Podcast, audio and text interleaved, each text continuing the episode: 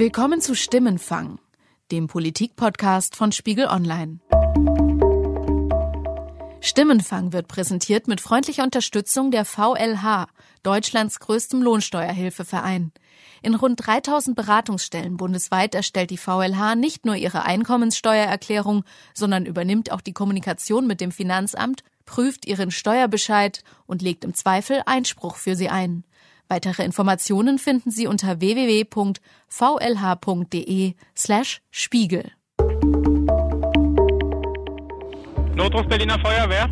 Zoologischer Garten, Manf, mehrere verletzte Personen, LKW in den Weihnachtsmarkt reingerast, am Waldorf Astoria. Budapester Straße, ja? Genau, leider kein, leider kein Spaß, leider ernst. Ein Terroranschlag auf einen Weihnachtsmarkt. Vor einem Jahr passiert auf dem Breitscheidplatz das, wovor viele Deutsche schon lange Angst hatten. Der Täter ist ein polizeibekannter Krimineller und Islamist, den die Behörden erst observiert und dann aus dem Blick verloren haben.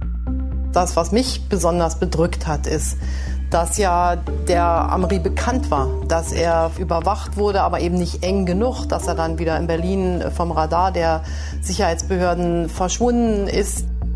Die Angehörigen der Opfer sehen die Verantwortung für das Behördenversagen bei der Bundesregierung.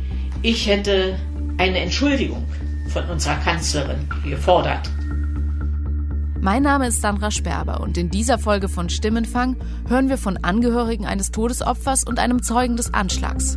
Außerdem rekonstruiere ich mit dem Kollegen Wolf Wiedmann Schmidt, was schiefgelaufen ist und was die Verantwortlichen daraus gelernt haben. Hallo Wolf. Hallo. Du hast für den Spiegel etliche Texte über das Behördenversagen rund um den Fall Anis Amri, um den Anschlag auf dem Breitscheidplatz geschrieben. Kannst du mal aufzählen, was da alles schiefgelaufen ist? Die Behörden hatten Amri auf dem Schirm. Die haben erkannt, da ist ein äh, Islamist, möglicherweise ein gefährlicher Islamist auch. Aber keiner hat am Ende konsequent mal wirklich alles zusammengenommen, was es gab. Er war nicht nur Islamist, sondern er hat mit Drogen gedealt, er hat Menschen zusammengeschlagen, er hat ähm, Sozialleistungen sich erschlichen, er hat geklaut, er hatte zig Straftaten begangen und noch dazu ein gutes Dutzend ähm, falsche Identitäten, mit denen er unterwegs war. Und es gab jetzt keine Stelle, die das alles mal zusammengefasst hätte, gesagt hätte, so, wir wollen den Mann jetzt mal unbedingt aus dem Verkehr ziehen, von der Straße haben und ihn festnehmen, sondern das ging ein bisschen verloren. Wir haben uns das mal angeschaut. Insgesamt waren 64, mindestens 64 Behörden mit Amri äh, befasst in ganz Deutschland, so dass man letztlich eigentlich an dem Fall merkt, dass in der, an der, an der Stelle oder wenn es um Sicherheit geht, eben der Föderalismus manchmal einfach ein bisschen schwerfällig ist. Und das ist eigentlich eine, eines der Probleme gewesen beim Fall Amri, dass viele beschäftigt waren mit ihm, viele mit ihm zu tun hatten, aber keiner konsequent durchgegriffen hat. Hätte der Anschlag verhindert werden können?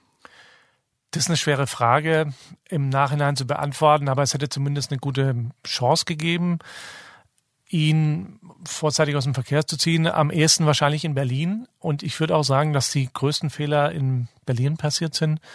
Ein Problem war, dass man als die, als die Polizei in Berlin Amri beobachtet hat, sie haben ihn ja mehrere Wochen lang abgehört, ihn auch ein paar Wochen observiert, ihn am Ende aber aus, dem, aus den Augen verloren, weil sie dachten, ja, der ist nicht mehr so gefährlich, der ist ja gar kein richtiger Islamist mehr, jetzt Dealer mit Drogen und hat mit Frauen zu tun. Und hm. irgendwie kamen sie zu der Überzeugung, der Mann sei nicht gefährlich. Und in der Zeit hat er sich aber mehr radikalisiert und am Ende ähm, dann ja auch wochenlang seinen Anschlag in aller Ruhe in Berlin vorbereiten können. Da wussten die Behörden zum Teil wirklich noch nicht mehr, mehr wo er ist, ob er in mhm. Berlin ist oder sonst wo. Also in den letzten Wochen war das quasi ein schwarzes Loch. Wie hat sich Amri dann auf den Anschlag vorbereitet? Er war schon die ganzen Wochen davor immer wieder am Breitscheidplatz. Er war auch ähm, an dem Ufer schon mehrmals. Also er hat das schon ausprobiert, auch ob da LKW stehen. An dem Tag selber dann, ja, ist er offenbar, nachdem er dann nochmal in, in, in der Moschee war, mh, hm, hat er sich entschlossen, dahin zu fahren. Und ähm, dann dort ja, ist er irgendwie vor dem LKW aufgetaucht. Ähm, der, der Fahrer, Lukas Urban, hat wahrscheinlich dann den, den Vorhang irgendwie zurückgezogen, um zu gucken, was ist da draußen los. Und in dem Moment hat er ihn auch schon erschossen. Das alles fand allerdings statt. Er wurde da, ähm, er wurde ja mehr oder weniger ferngesteuert, ist vielleicht das falsche Wort, aber er hatte eine Art Mentor, ähm, mhm. wahrscheinlich vom Islamischen Staat, ähm, der da im Hintergrund stand. Der hat ihm auch vorher schon so Anleitungen zugeschickt, äh, in denen drin stand unter anderem, dass man einen Anschlag mit einem LKW machen könnte. Direkt um 19.40 Uhr ungefähr, also nachdem er den LKW geklaut hatte und den Fahrer erschossen hatte, ähm, hatte er Kontakt äh, über, über Messenger mit, mit diesem Hintermann, hat dann gesagt, bete für mich, ich bin jetzt im Auto, verstehst du? Also es gab eine letzte Kontaktaufnahme. Um 19.34 Uhr macht sich der Täter auf den Weg in Richtung Weihnachtsmarkt. Etwa eine halbe Stunde später geht der erste Notruf bei der Berliner Feuerwehr ein. Ein LKW, so ein großer, mehrere Menschen mitgenommen. Ja. Am Waldorf Astoria, am Hotel, ja? Genau, dort in den Weihnachtsmarkt, in die Gedächtniskirche, also da auf dem Weihnachtsmarkt, Gedächtniskirche, LKW. Keine Ahnung, wie viele Verletzte. Ein Jahr später, beim Aufbau des diesjährigen Weihnachtsmarkts, habe ich einen Mann getroffen, der damals auf dem Breitscheidplatz stand. Sein Name ist Axel Kaiser und er verkauft dort Glühwein und Kartoffelpuffer. Ich bin jetzt 23 Jahre alt. Da kennen Sie die Gerüche, das Licht, die Lautstärke sie, und die Geräusche. Alles kennt man.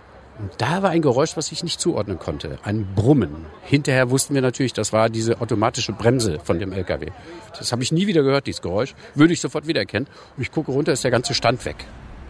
Der Lastwagen kommt rund 20 Meter vor Kaisers Glühweinbude zum Stehen. Dass da gerade ein Anschlag passiert ist, das hat Axel Kaiser erst später verstanden. Es war eine absolute Ruhe, eine fast beängstigende Ruhe. Und da habe ich immer, da haben wir immer noch an einen Unfall geglaubt, weil da der LKW so mit dem Rücken so ein bisschen da stand, da haben wir gedacht, na, der hat sich gedreht, ist da rückwärts rein. Und als dann der Kollege sagte, es war ein Attentat, dann kommen einem natürlich tausend Gedanken. Was passiert da noch? Kommt da noch einer und so? Zwölf Menschen sterben an diesem Abend, fast 100 werden verletzt. Schnell wird klar, dass das ein Terroranschlag war. Und noch bevor der Täter ermittelt ist, sagt die Kanzlerin auf einer Pressekonferenz das. Ich weiß, dass es für uns alle besonders schwer zu ertragen wäre, wenn sich bestätigen würde, dass ein Mensch diese Tat begangen hat, der in Deutschland um Schutz und Asyl gebeten hat.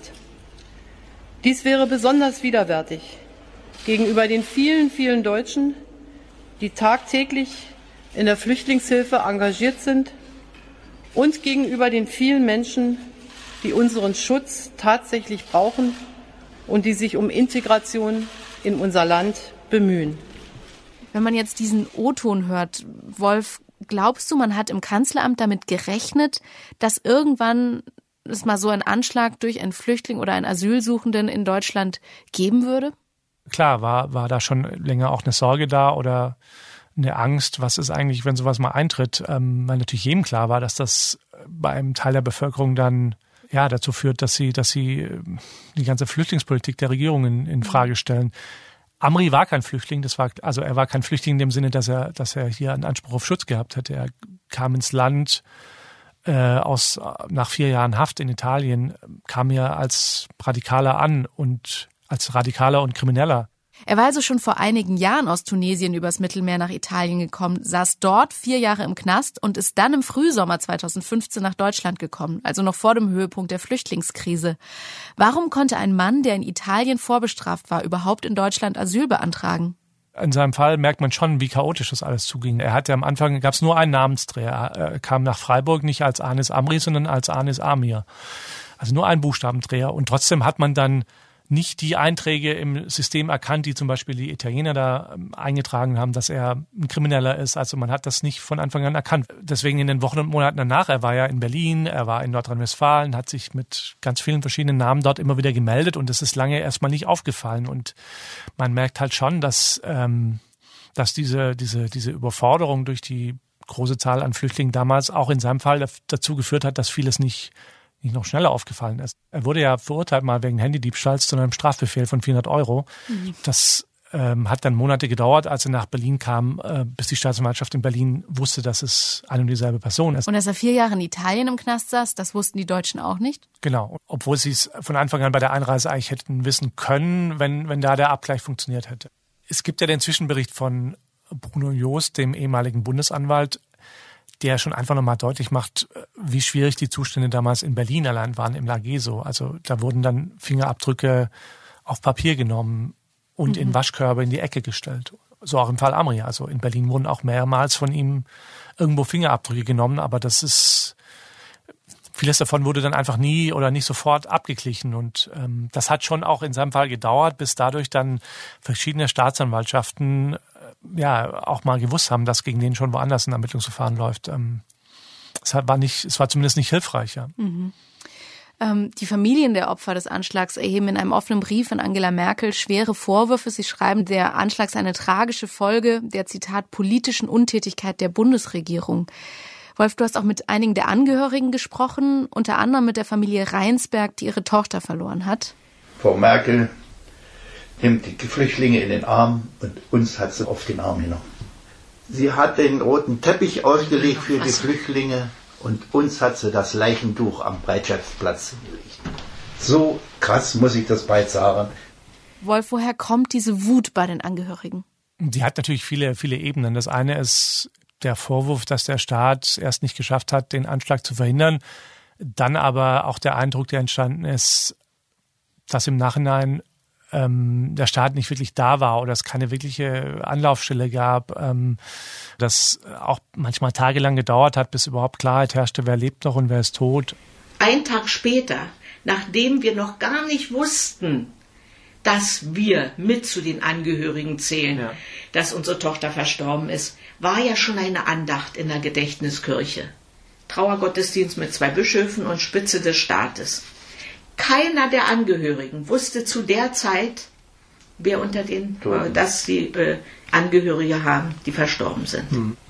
Diese Fehler, die da passiert sind in den ersten Tagen und Wochen, das hat bei manchen zu so einer sehr großen Verbitterung geführt, die auch dann einfach nicht mehr nachgelassen hat. Wie kann das sein, dass die Behörden da so scheinbar unvorbereitet oder unorganisiert waren? Ich glaube, erstmal war der Gedenkgottesdienst jetzt kein, kein, kein falsches Zeichen. Es war, glaube ich, auch definitiv keine böse Absicht. Ich bin mir sicher, dass die Kanzlerin und auch ähm, ja, der Bundespräsident oder Herr Lammert waren, glaube ich, war, glaube ich, auch mit dabei. Also, dass die Spitze des Staates jetzt ein Zeichen setzen wollte, denen war natürlich allen bewusst. Das ist ein Einschnitt. Wir sind zusammengekommen, um vor Gott unser Erschrecken unsere Trauer, unsere Fragen zu tragen. Das sollte erstmal einfach nur ein Signal aussenden, dass wir da sind. Aber aus Sicht der betroffenen Angehörigen war das wirklich der Arm, an dem sie zum Teil noch hier von Krankenhaus zu Krankenhaus fuhren und nach ihren Angehörigen gesucht haben. Die Familie Reinsberg beschreibt, dass es drei Tage gedauert hat, bis sie wirklich wussten, dass ihre Tochter bei dem Anschlag gestorben ist. Warum war das so chaotisch organisiert? Also das finde ich auch ein bisschen ähm, erschreckend fast schon, was, dass es da so ein Chaos gegeben hat. Natürlich hat die Polizei erstmal die Priorität gehabt, den Täter noch zu finden. Mhm. Der war ja erstmal noch bis zum 23. Dezember, also vier Tage lang auf der Flucht. Die Namen und der Verletzten zwischen Polizei und Krankenhäusern, der Austausch hat nicht wirklich funktioniert. Also mhm. da kam irgendwie viel zusammen, aber in den ersten Tagen hat da einiges nicht funktioniert. Bei der Identifizierung der Toten da hat das BKA sehr, sehr hohe Standards angesetzt, was auch erstmal nicht falsch ist. Also was zum Beispiel auch nach ähm, Flugzeugabstürzen passiert oder anderen großen Katastrophen, bis man eben wirklich hundertprozentige Gewissheit hat. Nach, mhm. dann macht man Vergleiche mit DNA oder mit mhm. mit äh, Also ein Ausweis in der Tasche reicht da nicht. Das reicht da nicht. Es gab jahrelang diese Warnungen, immer die Furcht, dass es mal einen Anschlag auf einen Weihnachtsmarkt gibt. Aber waren dann die deutschen Behörden auf die Folgen, also solche Sachen wie wie informiert man die Opfer, wie identifiziert man die Toten, waren die deutschen Behörden darauf wirklich vorbereitet? Gab es einen Masterplan, wie man mit so einem Terroranschlag umgeht? Also was zumindest gefehlt hat, ist so eine Art wirkliche Anlaufstelle für, für Angehörige und Betroffene. Zum Teil gab es Schreiben an die Betroffenen, die waren aber ja sehr allgemein gehalten mit vielen Paragraphen, ohne dass da irgendwie mal eine Hotline drin stand oder, oder eine Internetadresse. Die Familie Reinsberg, mit der du ja gesprochen hast, die beschäftigt auch die Schuldfrage. Wie uns zumute ist, wenn wir das laufend hören. Ja? Und immer wieder gesagt wird, der Staat hat keine Schuld und wir alle Angehörigen der Meinung sind, der Staat hat Mitschuld. Mhm. Er hat, er war nicht der Täter, aber er trägt Mitschuld. Ich hätte eine Entschuldigung von unserer Kanzlerin oder von der Regierung äh, gefordert. Mhm. Eine Entschuldigung für die Fehler, die die Behörden gemacht haben. Nicht, denn wir können alle nichts dafür. Nicht? Und bin auch heute noch der Meinung, dass die Behörden den Täter hätten verhaften können oder auch abschieben können. Die Schuldfrage holt Angela Merkel auch im Wahlkampf wieder ein. Ein Dreivierteljahr nach dem Anschlag stellt sie sich in einer Fernsehsendung, die von Spiegel TV und RTL produziert wurde, den Fragen der Bürger.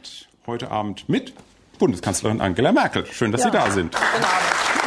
Gleich in der ersten Frage des Abends geht es um das Thema Terrorgefahr. Der Fragensteller ist Axel Kaiser, also der Standbetreiber vom Weihnachtsmarkt, den ich für diese Folge interviewt habe. Frau Merkel, wie werden Sie uns in Zukunft vor Attentätern schützen können? Ja, also erst einmal möchte ich ähm, sagen, dass Sie natürlich etwas erlebt haben, was glücklicherweise ich noch nicht erlebt habe, aber ich glaube, was man so schnell nicht wieder vergisst. Und mhm. ich war einen Tag später auf dem Weihnachtsmarkt und selbst da hat man noch sehr beklemmende Gefühle bekommen und Sie können sich vorstellen, dass wir auch alles versuchen zu tun und vor allen Dingen auch Lehren zu ziehen. Und dass so viele verschiedene Identitäten waren, da hat das Bundesamt für Migration natürlich äh, sich das jetzt angeschaut. Wir haben inzwischen Fingerabdrücke, aber wir müssen diese Fingerabdrücke auch vergleichen natürlich und die dürfen nicht in verschiedenen Dateien liegen. Und insofern ist das ähm, etwas, was wir, glaube ich, für die Zukunft besser machen können, aber wo ich einfach sagen muss, das ist nicht in Ordnung. Was soll ich jetzt darum herumreden? Mhm. Und zweitens, das, was mich besonders bedrückt hat, ist, dass ja der Amri bekannt war, dass er verfolgt wurde, also nicht verfolgt im Sinne von Verfolgung, sondern überwacht wurde, aber eben nicht eng genug, dass er dann wieder in Berlin vom Radar der Sicherheitsbehörden verschwunden ist und äh, dass man die Moschee kannte, in die er gegangen ist und die inzwischen auch geschlossen hat. Und insofern haben wir jetzt im Nachhinein Maßnahmen ergriffen, um zu sagen, das darf so nicht wieder passieren. Welche konkreten Maßnahmen haben die Behörden denn seitdem ergriffen, Wolf? Ist jetzt eben klar geworden, dass man, dass man auf Gefährder, auf gefährliche Personen, auf potenzielle Terroristen nicht ganz so statisch schauen kann. Die hatten am Anfang einen Hinweis, da ist dieser Typ, der heißt Anis, der redet davon, Anschläge zu begehen und der redet auch davon, dass er Kalaschnikows besorgen kann. Sie haben sich nur angeschaut, trifft dieses Szenario ein. Also sie haben geschaut, beschafft sich Amri mhm. Kalaschnikows, ähm, um dann mit denen einen Anschlag zu begehen. Und dafür haben sie sozusagen keinen Beleg gefunden. Natürlich heißt aber das ja nicht, dass er möglicherweise eine andere Form von hm. Anschlag anstrebt. Also jetzt erst im Nachhinein gibt es da so ein, so, so, so, ein, so ein Wechsel der Sichtweise. Also, dass man sagt, man schaut sich nicht an, ist das Szenario, tritt das wirklich so ein, sondern man schaut sich eine Person an und fragt sich, ist eigentlich die Person Anis Amri hochgefährlich? Ist ja ein wichtiges Thema. Nach dem Motto, macht euch keine Sorgen, wir haben die Gefahr im Griff, hat Angela Merkel Axel Kaiser in der Sendung damals etwas versprochen. Ich komme Sie nächstes Jahr besuchen, wenn Sie Ihren Rotweinstand wieder, wenn Sie Ihren Rotweinstand wieder aufmachen. Und tatsächlich, die Bundeskanzlerin hat nun den Weihnachtsmarkt eine Woche vor dem Jahrestag des Anschlags besucht. Sie war unangekündigt da und hat auch am Stand von Axel Kaiser vorbeigeschaut. Er fühlt sich sicher auf dem Breitscheidplatz. Axel Kaiser ist keiner, der sich von der allgegenwärtigen Terrorgefahr die Weihnachtsstimmung vermiesen lässt. Da können Sie hier hunderte äh, Polizisten hinstellen. Wenn das einer will und das fest vorhat, denke ich, ist das schwer zu verhindern. Das ist einfach so. Und darüber müssen wir uns alle im Klaren sein. Die Fehler sind gemacht worden und jetzt muss man aus den Fehlern gelernt haben. Also ich fühle mich sicher hier. Und ich finde auch, das ist ein Zeichen, wenn die Kanzlerin kommt und hier gemütlichen Glühwein trinkt. Äh, das deute ich auch als Zeichen unter dem Motto, lasst euch nicht verrückt machen, das ist, das ist gut so.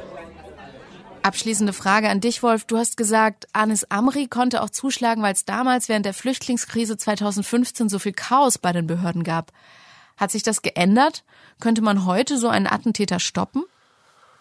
Also die, die Prozesse sind andere und, und ähm, es gibt mittlerweile Systeme wie, wie das sogenannte Kerndatensystem zwischen verschiedenen Behörden, dass sowas wie jemand, der meldet sich 14 Mal an verschiedenen Stellen und keinem fällt's auf, dass das nicht mehr möglich wäre. Aber es gibt einfach ein paar wenige, wie Anis Amri, die das einfach ausgenutzt haben. Der hat ja mehr oder weniger den Staat ja auch verhöhnt fast schon. Es gab dann einen Moment im Sommer 2016, da ist Amri nach Süddeutschland gefahren.